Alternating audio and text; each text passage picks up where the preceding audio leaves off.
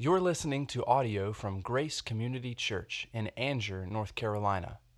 More information about Grace Community Church can be found at graceccnc.org.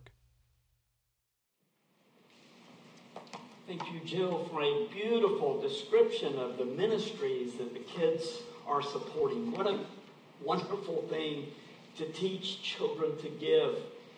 You won't likely pick it up at age 35 unless you get saved at age 35. So, thank you for that. And wonderful things that are being done around the world. We were at Alliance Bible Fellowship last week with a lot of the Samaritan's Purse people. So, that uh, in Boone, uh, that ministry is near and dear to our hearts. Well, welcome to Grace Community Church. My name is Brad Talley. I'm the teaching elder here. If you're here for the first time and you didn't know about VBS, you might have thought, what in the world's going on when you came in? But uh, it's an unusual Sunday, but a blessed Sunday to see all of our children and others as well who uh, are, have been worshiping the Lord over these last three days. And I hope you will be able to attend tonight. As Keisha said, register online. Now, this, that's a good segue into an announcement. This is the last Sunday for which we are going to have open registration for church services. You won't need to register in the future. If you may notice that we have set back up for our full uh, capacity well, close to it anyway. Um, and not that we're anticipating full capacity in either service, but you will not have to register uh, in the future. Well, in the next many Sundays, and hopefully we're done with all of that. But if we need to do it again, we will. And then beginning in on August 1, we're going to go back to our old church times, 9 o'clock and 1045. You may have noticed that the services are getting a little bit longer as we go, and so we're having trouble with the transition.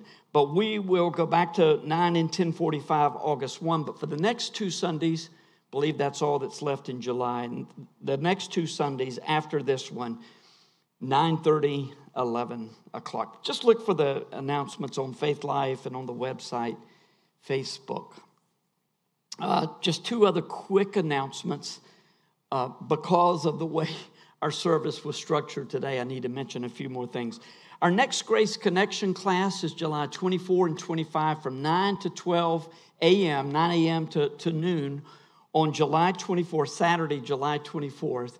We're going to be holding uh, three different classes on that one morning. Typically, we do this four Sundays in a row, but because of COVID, this is we're doing it this way this time and we will go over what our church believes, uh, how our church is structured. Elder rule is new to a lot of people. So if you are not a member of Grace and you're interested in either membership or just learning more about the church, so that you can make a better decision about whether this is the place God wants you to be or not, please sign up uh, for that. Go online and you can sign up for uh, Grace Connection class July 24 and 25.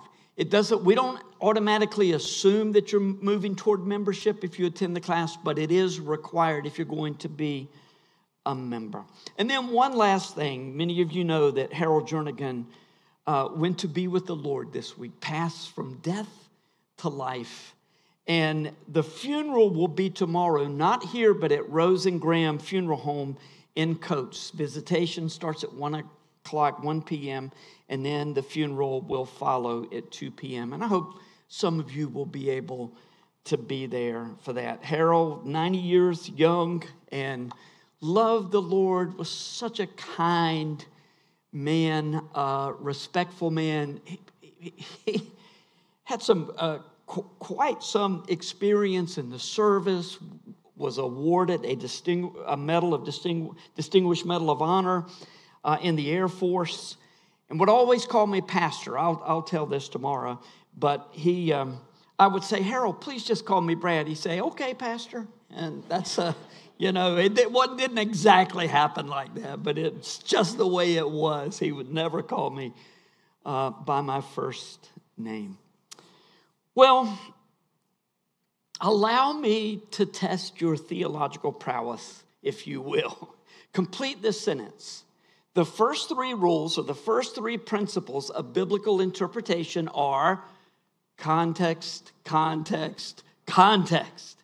If you do not know the literary genre of the text that you're examining, the historical setting of the text, who the writer was, who the recipients were, why the letter was being written if it was a letter, then you could easily over spiritualize a text and come up with some rather zany interpretations. It's good to be specific when interpreting the text, to know what you're talking about. At the same time, it is a blessing that we do not always know the circumstances that uh, inspired a particular text. Take, for instance, Paul's thorn in the flesh in 2 Corinthians 12 7.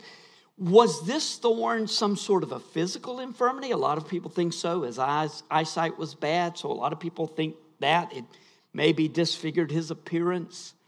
Um, w- could it have been a psychological issue, a financial crisis, or even a struggle with sin? The answer is E. It could have been any of the above, and many more possibilities besides. It's a good thing we don't know what Paul's thorn in the flesh was, because then we'd be saying, ah, well, that doesn't apply to me. We can all be encouraged that God's grace is sufficient for any crisis that comes our way. In today's text, Psalm 11, we're going to find another place in which scripture is blessedly general in nature. We do not know the exact crisis in which David found himself, but we do know that it was serious. We know that something serious was going on when he wrote Psalm 11. David lays out two perspectives, two responses to crises that will serve us well in any situation that comes our way. Rather than reading the text this morning, we're going to do what we did several weeks ago and sing this psalm from the Psalter. So, Dr. Calvert is going to come and lead us in singing Psalm 11.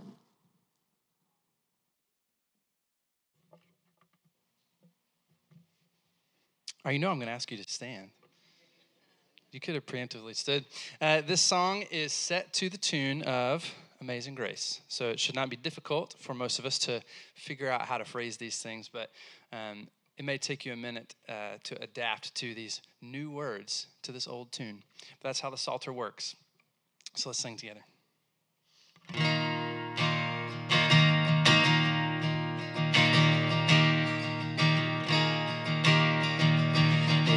God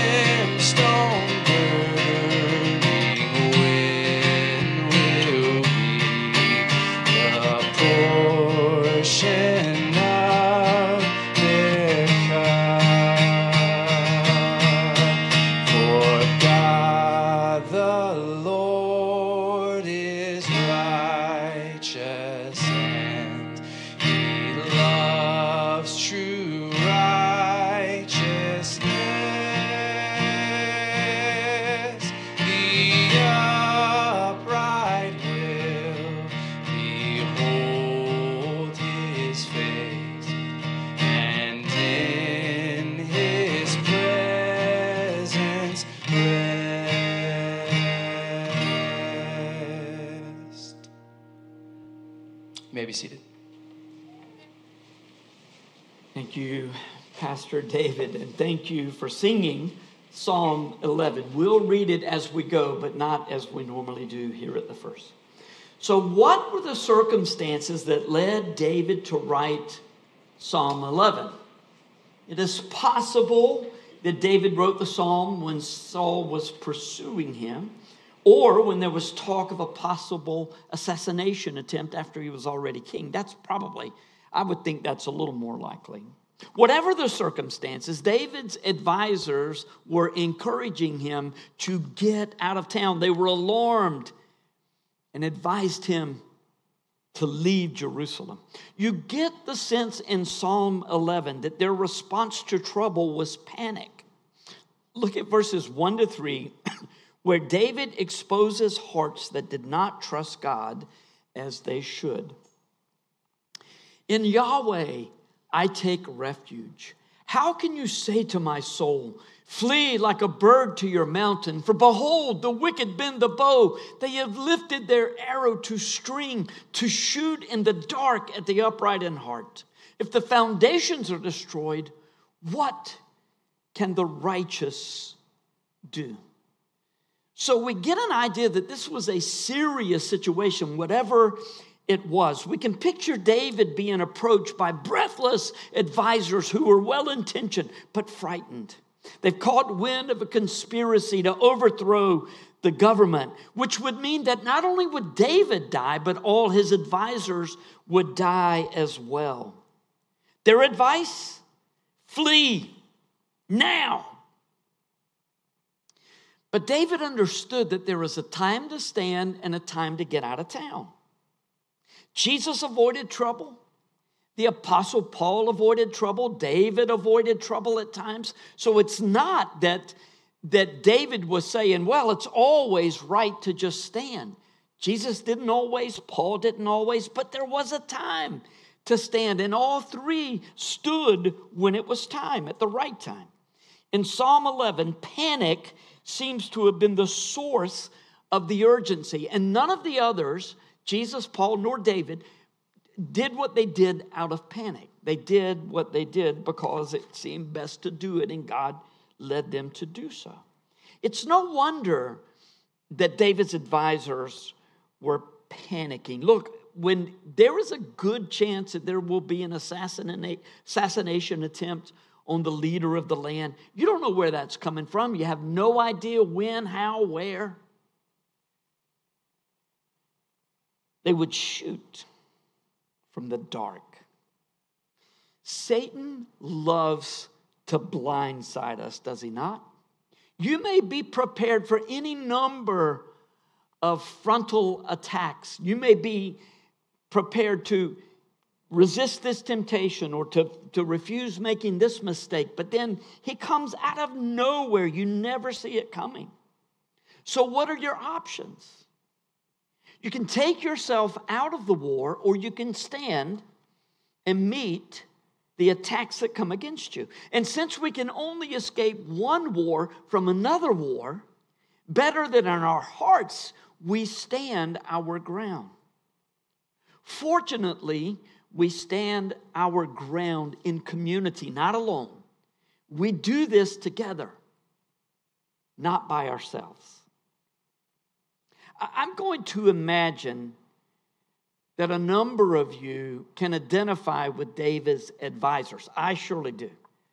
Look, uh, the Olympics are coming up in a couple of weeks. We're going to see sprinters, we're going to see long distance runners.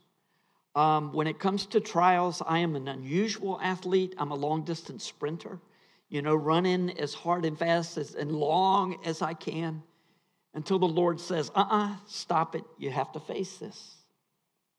Better that in our hearts we prepare to face what comes against us. So let me ask you a question. When you need some comfort, where do you turn? Do you say, I think I'm just going to watch the world news for an hour and that's going to bring me comfort?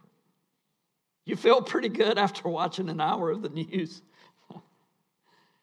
Do you feel Or do you fear that democracy might crumble or that justice will never be done in the land? That was the sentiment expressed in verse 3. Now, it's, it's likely that David was repeating his advisor's words back to him in both verses 2 and 3. Some people think, oh, just verse 2, and then they take verse 3 in a different way. But the quotation marks in the ESV, the quotation marks in the, the song that we sang from the Psalter, a lot of your translations assume that these are the continued words of the advisors. It, it, it's possible that David was musing about what would happen if his enemies were successful successful. It would have been understandable for david's colleagues to see him as foundational to israel's success and thus worth preserving at all costs so that's more likely that they were saying what, what will we do if the foundations you are the foundation of the nation? What happens if something happens to you david's hope though was not in political moves and counter moves his hope was in Yahweh. Verses 4 through 7. Yahweh is in his holy temple. Now, very likely, Habakkuk was quoting David, just like David is going to quote Moses in Genesis, from Genesis. But when Habakkuk said, The Lord is in his holy temple, let the, let the entire earth keep silent before him. There's a sense here in which he's saying, Calm down. Yahweh is on the throne. Yahweh is in his holy temple. Yahweh's throne is in heaven. His eyes see, his eyelids test the children of man. Yahweh tests the righteous, but his soul hates the wicked and the one who loves violence. Let him rain coals on the wicked, fire and sulfur, and a scorching wind shall be the portion of their cup. For Yahweh is righteous, he loves righteous deeds. The upright shall behold his face. Now, it's important for us to remember who the righteous are and who the wicked are in the Psalms. The righteous ones are those who believe Yahweh's promises, and the wicked are, the, are those who do not believe God's word. Those who are righteous are capable of sinning, as David did spectacularly at times, he sinned. And those who are wicked are capable of many good deeds. How God classifies people, though, is based on whether they believe Him or not. It started with Abraham, it started before that, but we're told in the New Testament Abraham believed God and it was counted to him for righteousness. It's not based on Abraham's good works, but on his beliefs. Since the time of Jesus' crucifixion and resurrection, we are labeled either righteous or wicked. And by the way, we're labeled in heaven. It really doesn't matter where we're labeled anywhere else. We're labeled righteous or wicked based on whether we believe Jesus or not, whether we acknowledge our sinfulness and whether we acknowledge that Jesus died on the cross for us. It depends on whether we accept or reject his sacrifice on our behalf when he died on the cross. John 3 18 states it very succinctly Whoever believes in him, whoever believes in Jesus, is not condemned, but whoever does not believe is condemned already because he has not believed in the name of the only Son of God. So the default position for us from the time we're born is condemnation until something is done about our state, and that comes through faith in Christ. Now, I'm not talking about children, that's a whole different topic, and I do believe that children who are taken early or young will be in heaven with the rest of us. But for those of us who get to the place where we can make sense of it and we are going to go one way or another. Those who believe are not condemned, those who do not believe are condemned already. So do not think, and this is what they've been learning about in VBS this week, do not think that once one believes in Jesus, he can live any way he wants to.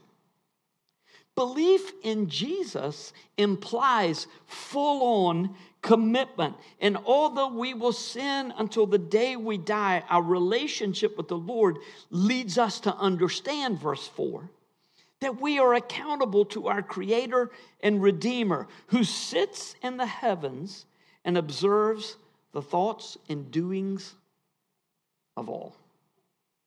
Yahweh tests the righteous, not because he takes joy in our hardships, because he is molding us into the image of Jesus. He is building our character through trials, not seeking to tear us down, but he's molding us to be shining lights in a dark world so that those who do not know him may see his glory through us. Let's admit it. Verses 5 and 6 are difficult. When I was thinking about what to preach on VBS Day, I thought, well, this would be a good one, you know. His soul hates the wicked. Let him rain down coals. David's Psalms were often written as a result of his reflection on a passage from the Pentateuch. No doubt, when David affirmed God's decision to rain down coals on the wicked, and he seemed happy that fire and sulfur would be their end, he was surely thinking about Genesis 19 when God destroyed Sodom and Gomorrah because of the people's sin and their rebellion against him and against his created order. So, was David's desire for what seems like revenge misplaced? Christians have often been accused of being hateful and spiteful and excessively judgmental. And history confirms the validity of some of those accusations. I mean, we can't look back over the ages and say, boy, Christians have, have had it right when everybody else had it wrong all the time. Remember, Jesus reserved his harshest words of judgment for self righteous religious people who looked down on others. They were absolutely certain that they had it right and no one else did. And there is not, no wrath quite like the wrath of those who think they are doing evil to others as part of God's will.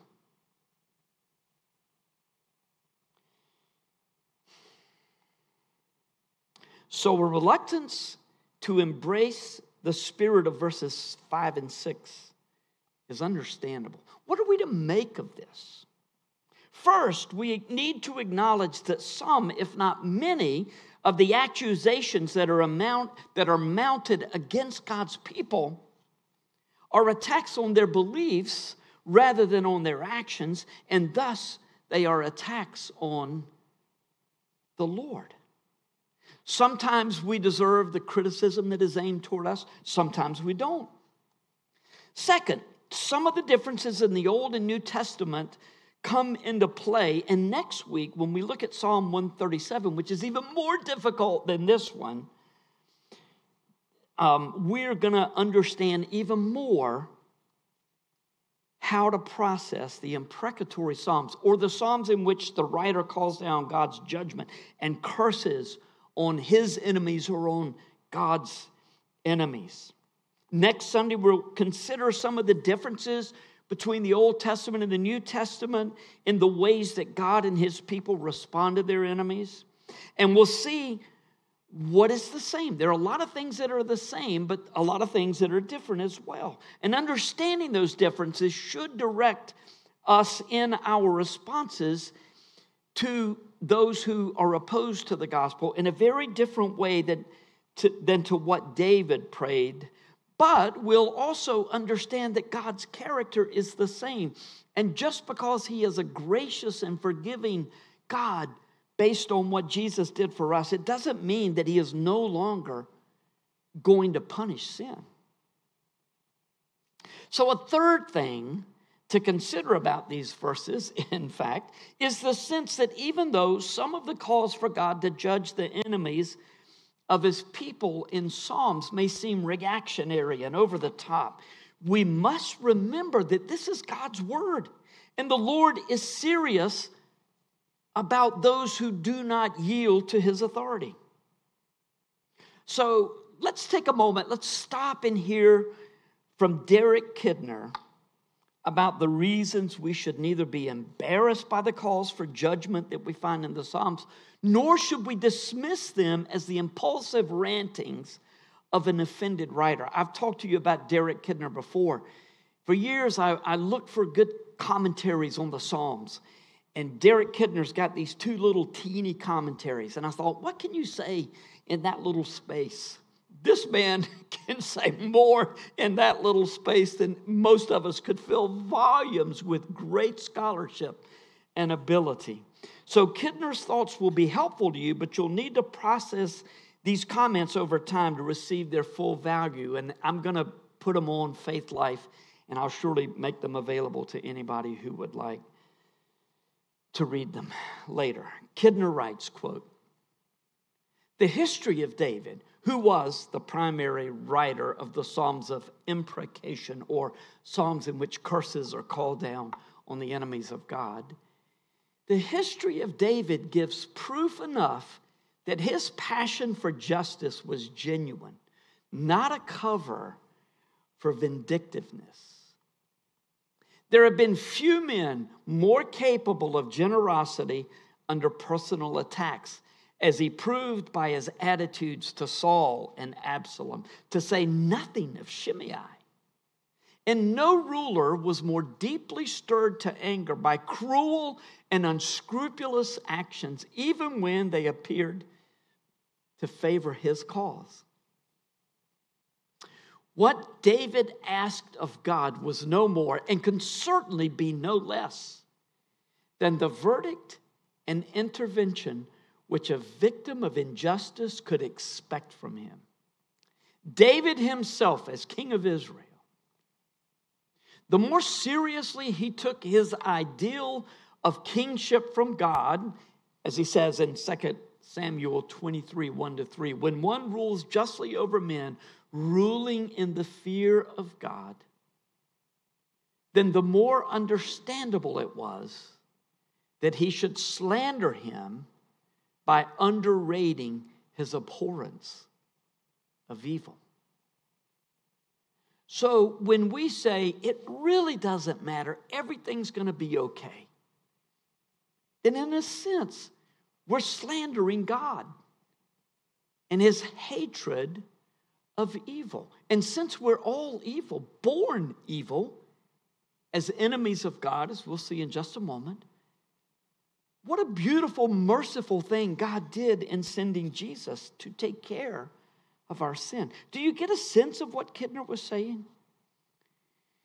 It was David's cry for justice from a holy and perfect God that we see in these Psalms. Indeed, one of the compelling arguments for God's existence is that deep within our hearts, we yearn for justice. We long to see things that are wrong made right and the, and, and, and, and the crimes against others be rectified. As stated, we're going to address this more fully next week, but it's good for us to remember what God did to change our status from enemies to beloved children. I know of no better way to jog our memory than to read from Romans chapter 5, verses 6 through 11. For while we were still weak, at the right time, Christ died for the ungodly. For one will scarcely die for a righteous person, though perhaps for a good person one would dare even to die. But God shows his love for us in that while we were still sinners, Christ died for us. Since, therefore, we have now been justified by his blood, much more shall we be saved by him from the wrath of God. For if while we were enemies, we were reconciled to God by the death of his Son, much more, now that we are reconciled, shall we be saved by his life. More than that, we also rejoice in God through our Lord Jesus Christ, through whom we have now received reconciliation. To understand what Paul was saying, we were enemies of God, religious and irreligious alike. All of us, no matter who we were, no matter what kind of people we were, were enemies of God, bound for the same destruction, judgment as those referenced in Psalm 11. You often hear people say, Oh, we need God to save us from ourselves. No, we need God to save us from Himself. He is holy and righteous. And we're standing in the path of judgment. And even though there was nothing in us to attract his attention and favor to our cause, this holy and righteous God, I don't know what you're hearing today wrath, full of wrath, but this holy and righteous God loved us enough to send Jesus to die in our place. And when Jesus is on the cross saying, My God, my God, why have you forsaken me? The wrath that was destined for us and that we deserve was being poured out on Jesus. And this is going to be imported in the last verse here. His face turned away from Jesus. Where are you, Father? The most unjust execution ever conceived, far more than anything else. Why? Why have you forsaken me? I've done nothing.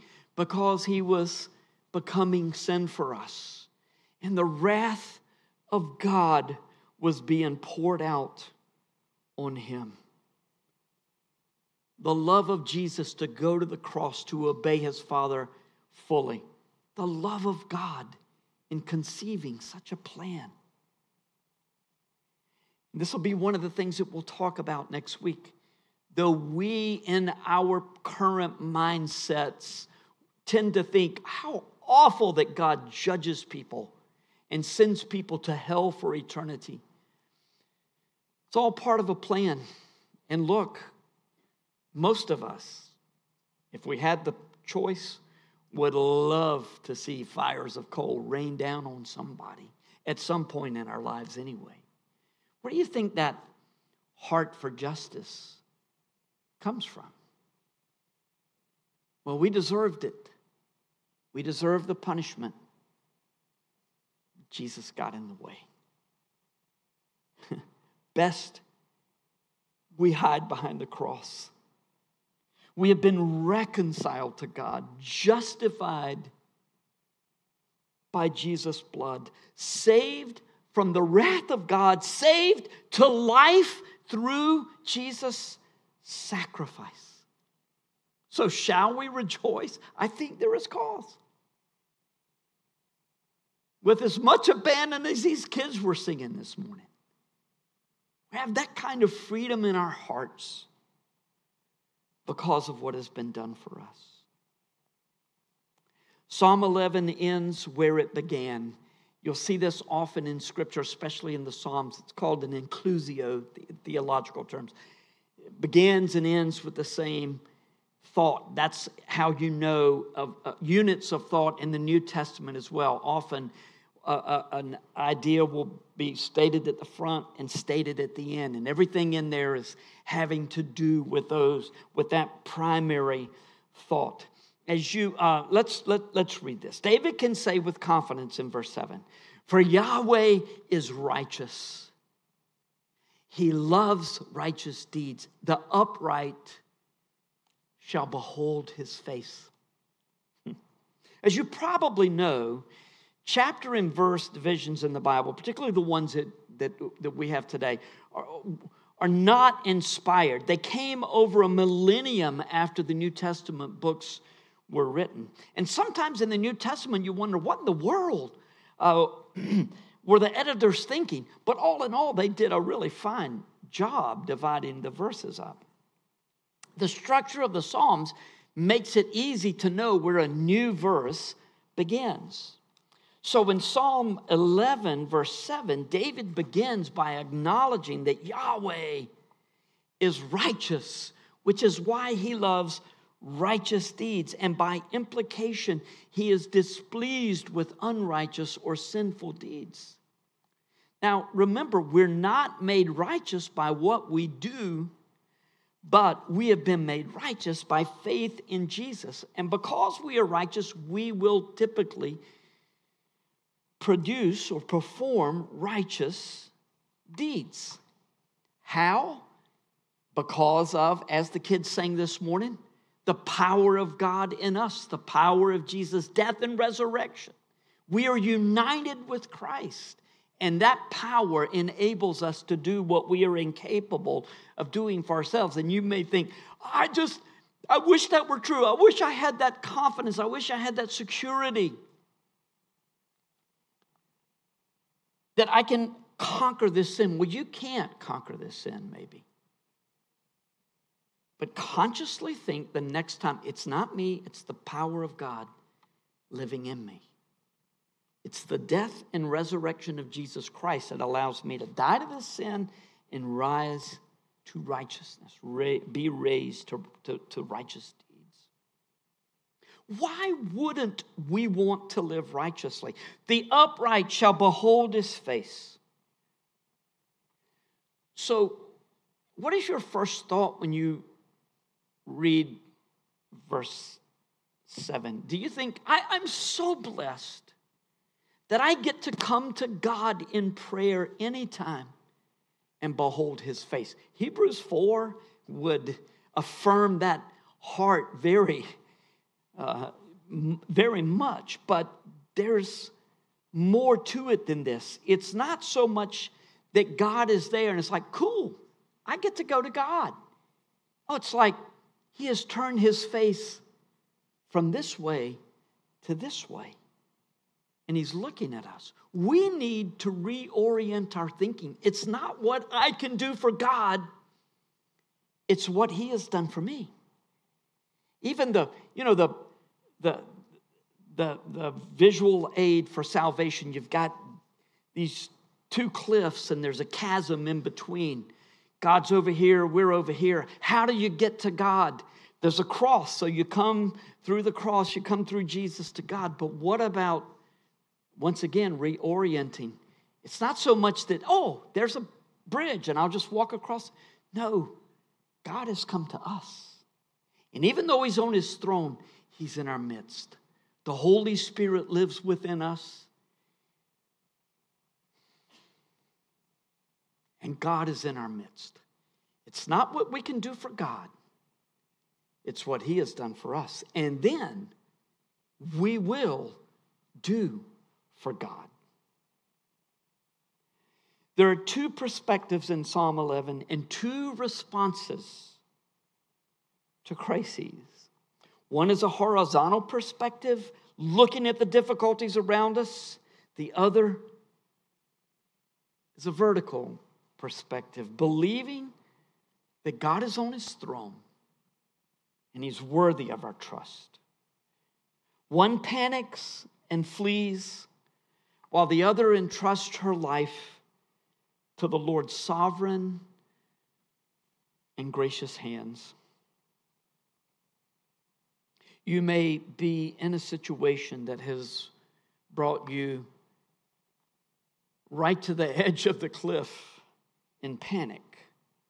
It could involve your health, your employment, a relationship, fill in the blank. It's just like all the other. Doesn't matter what it is.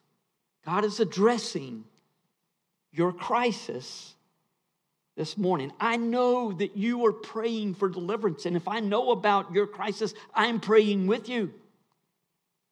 And it could be very likely that this week I will be calling you, panicking, and asking you to pray about my crisis. But oh, that we would turn to the rock to King Jesus because ultimately he is the king of Psalm 11 and all the Psalms. To behold his face and to turn to Yahweh, to turn to God the Father and bask in his pleasure that he has in us because of Jesus. When God looks at you, he sees Jesus and he is pleased. And the miracle that you're praying for may change your circumstances. But worship will change our hearts. Let's pray.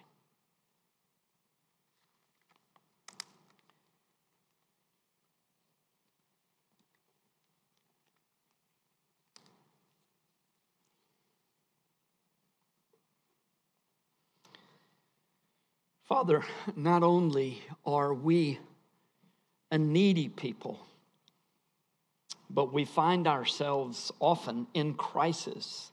And we live in a day where all crises can be dealt with with the resources and the people, and the abilities that you have given us, that you have so graciously given our day